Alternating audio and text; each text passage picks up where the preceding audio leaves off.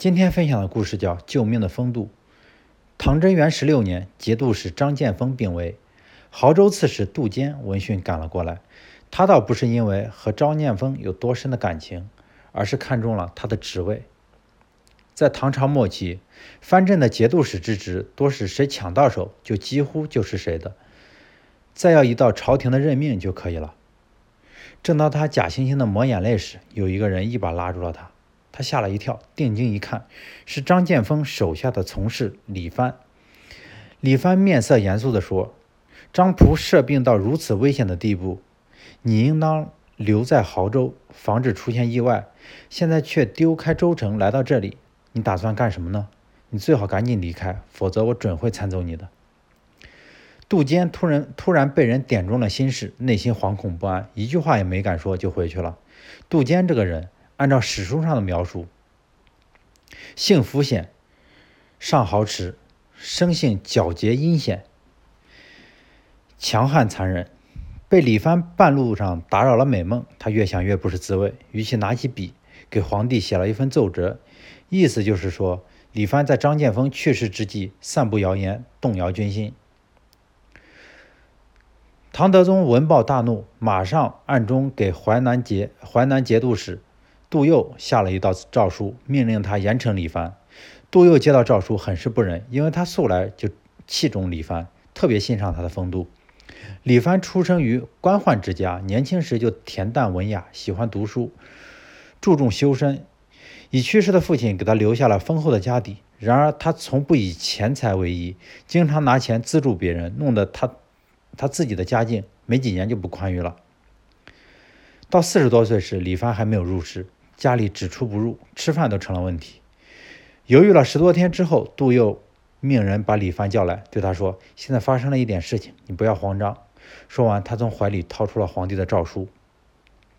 李帆看罢诏书，神情一点没有改变，他从容地看着杜佑。杜佑暗暗称赞李李帆的风气度，嘱咐说：“你小心，别说出去。我已经秘密上奏陈述此事，我用一家百口的性命来担保你。虽然有了。”杜佑的担保，德宗皇帝仍然不放心，下令传召李帆来长安。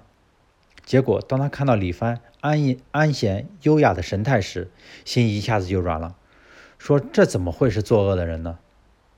德宗不仅没有处罚李帆，还把他留在了身边，让他当起了秘书郎，成了皇帝身边的人。李帆并没有一点得意之色，而是一如既往地按照自己的行事准则。甚至皇帝做错了事，他也敢于纠正。当时，河东节度节度使王鄂花费数千万贿赂权贵宠臣，请求兼任宰相。那时官帽子满天飞，不少节度使都挂名同平章事，享受宰相的虚名。有一天，李藩和中书舍人全德瑜在中书省值班，突然接到了皇帝的密旨，上面写道。王鄂可以兼任宰相，立即草拟诏书报来。李帆早就知道王鄂买官的事，他拿起笔来，在诏书上涂掉了“兼任宰相”等字，上奏意见写道：“不可。”全德于意见大惊失色，连忙说：“你即使认为不可，也应该另外写奏章，怎么能用笔涂改诏书呢？”李帆说：“事出紧急，一旦赦书发出，就不能收回，太阳就要落山了，我哪有足，我们哪有足够的时间？”反对他呢？因为李帆的反对，德宗只好把这事搁置起来。王鄂的宰相梦变成了一枕黄粱。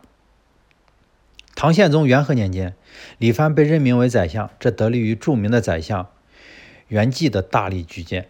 理由是李帆有宰相的气度，李帆因此登上了政治生涯的顶峰。因为气度翩翩而因祸得福，看来是李帆，看来李帆真是幸运的人。其实未必尽然。风度是一种内心的平和，也是一种对品格的坚守。